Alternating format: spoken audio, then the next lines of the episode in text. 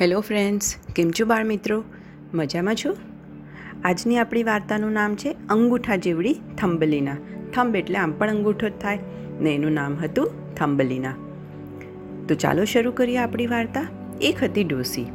તેને કોઈ સંતાન ન હતું. તે રોજ ભગવાનને પ્રાર્થના કરતી કે મને એક નાનકડી દીકરી હોય તો કેવું સારું? હવે એક દિવસ એક પરીએ આ ડોસીની પ્રાર્થના સાંભળી. તેણે ડોસીને એક જવનો દાણો આપ્યો અને કહ્યું કે આ જવનો દાણો એક કુંડામાં રોપજે. ડોસીએ જવનો દાણો કુંડામાં રોપ્યો અને બીજે દિવસે સવારે ઉઠીને જોયું તો એમાં એક સરસ મજાનો નાનકડો છોડ ઉગ્યો હતો. છોડ ઉપર એક સુંદર મજાનું ફૂલ પણ હતું. ડોસીએ ખુશ થઈ અને ફૂલને કિસ કરી. ત્યાં તો ચમત્કાર થઈ ગયો. ફૂલની પાંખડીઓ ખુલી અને અંદર એક નાનકડી સુંદર છોકરીએ નીકળી. ડોસીમાં તો ખૂબ ખુશ થઈ ગયા કે આટલી સુંદર છોકરી આ મારી દીકરી છે? હવે છોકરી તો અંગૂઠા જેવડી હતી, એટલે ડોસીમાએ તેનું નામ પાડ્યું થંબલીના. એટલે રાત્રે ડોસીએ થંબલીનાને એક અખરોટની કાચલીમાં સોડાવી અને ઉપર ગુલાબની પાંખડીની ચાદર ઓઢાડી દીધી. થંબલીના તો એમાં ઘસઘસાટ ઊંઘી ગઈ. મોડી રાત્રે ઘરમાં એક જાડી કદરૂપી દેડકી આવી. થંબલીનાને જોઈ અને એને થયું કે આ તો મારા દીકરાની વહુ બનવાને માટે ખૂબ લાયક છે. આટલી સુંદર છે. એમ વિચારી અને થંભલીનાને ઉપાડી લઈ ગઈ. હવે દેડકીનો જાડિયો દીકરો થંભલીનાને જોઈને તો રાજી રાજી થઈ ગયો. પણ દેડકી કહે, કે આખા છોકરી મારા દીકરાને જોઈને ભાગી તો નહીં જાય ને? એટલે દેડકી થંભલીનાને ઉપાડી અને સરોવરની વચ્ચે કમળના એક પાંદડા ઉપર મૂકી આવી. પછી એ લગ્નની તૈયારીઓ કરવા લાગી. હવે પાંદડાની ચારે તરફ ખૂબ બધે પાણી પાણી હતું. થંભલીના જાય તો પણ ક્યાં જાય? એને કંઈ સ્વિમિંગ આવડતું ન હતું એટલે એ તો રડવા લાગી. હવે સવાર પડી અને એક પતંગી ઉડતું ઉડતું ત્યાં આવ્યું. પતંગિયાએ પૂછ્યું કે, તું કેમ રડે છે? તો થંભલીનાએ કીધું કે, પેલી દેડકીએ મને અહીંયા કેદ કરી દીધી છે. એ મને એના દીકરા સાથે પરણાવવા માગે છે. તો પતંગિયાએ કીધું કે, તું ચિંતા ના કરીશ. તારો ફ્રોકનો પટ્ટો જે છે ને, એ છોડીને તું મારા તરફ ફેંક. થંભલીનાએ તરત જ પટ્ટો ફેંક્યો. પતંગિયાએ તો ચાલી લીધો અને પતંગિયું ઉડવા માંડ્યું. આમ થંભલીના કમળના પાંદડા સાથે ખેંચાઈ અને સરોવરના કિનારે પહોંચી ગઈ. પણ અહીંથી આગળ જવું ક્યાં? થંભલીના તો મૂંઝાઈ ગઈ. ત્યાં તો એક કાળો ભમરો આવ્યો. એણે થંભલીનાને ઉપાડી અને પોતાના ઘરે લઈ ગયો. ભમરો તો એના ભાઈબંધોને કહેવા લાગ્યો કે, જુઓ આ કેટલી રૂપાળી છોકરી છે, કેટલી સુંદર લાગે છે. પણ ભમરાના ભાઈબંધોએ કીધું કે આ તો રૂપાળી નથી, એનું મોંય જરાય સરખું નથી, એને પાંખોય નથી. આ સાંભળી સાંભળી અને ભમરાએ તો થાંભલીનાને છોડી મૂકી. હવે બિચારી થાંભલીના જંગલમાં અહીંયા તો અહીંયા ભટકતી રહી અને પાછો શિયાળો આવ્યો. થાંભલીનાને તો ખૂબ ઠંડી લાગતી હતી અને ભૂખ પણ લાગતી હતી. હવે ભૂખ અને ઠંડીના કારણે એની હાલત બગડી ગઈ. ફરતા ફરતા એક દિવસ એને એક નાનકડું ઘર દેખાયું. એને દરવાજે એણે ટકોરા માંડ્યા. ટકોરા માર્યા તો ઘરની અંદર એક ઉંદર હતો.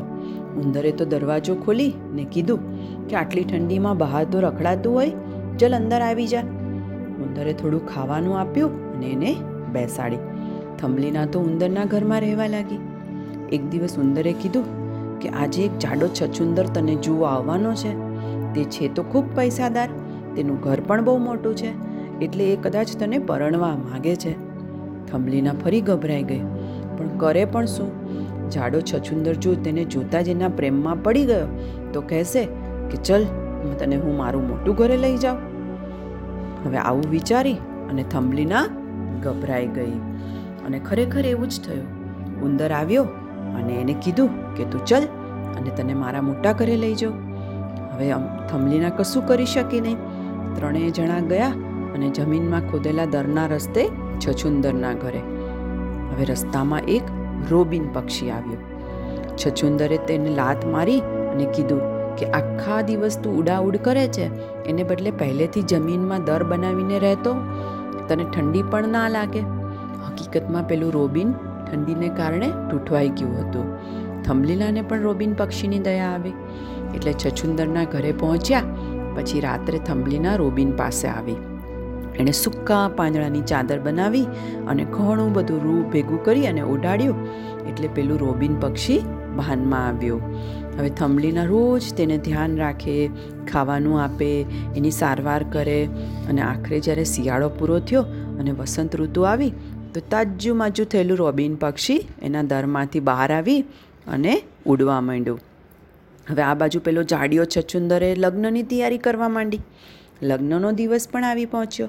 હવે થંભલીલાને છછુંદરને કીધું કે, મને આજનો દિવસ બહાર મેદાનમાં ફરવા દેશો. છછુંદર કહે, ભલે, થોડા દિવસ તું પણ જલસા કરી લે.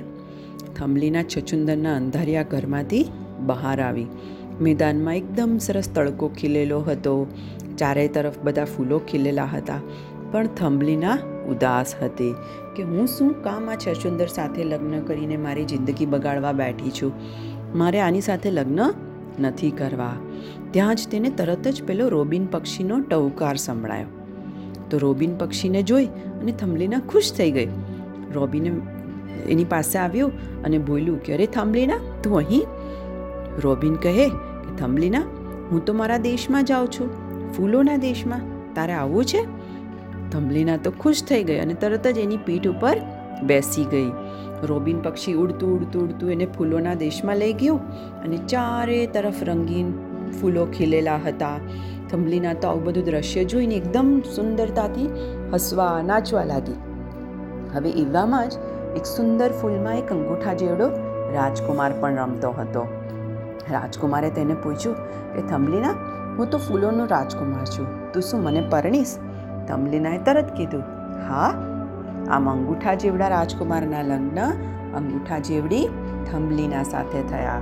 પછી બંને ખાધું પીધું ને રાજ કર્યું. અને મારી ઢીંગલીઓ અને એના રાજકુમાર ઢીંગલાઓ સૂઈ જાય. Okay friends good bye good night do take care of your self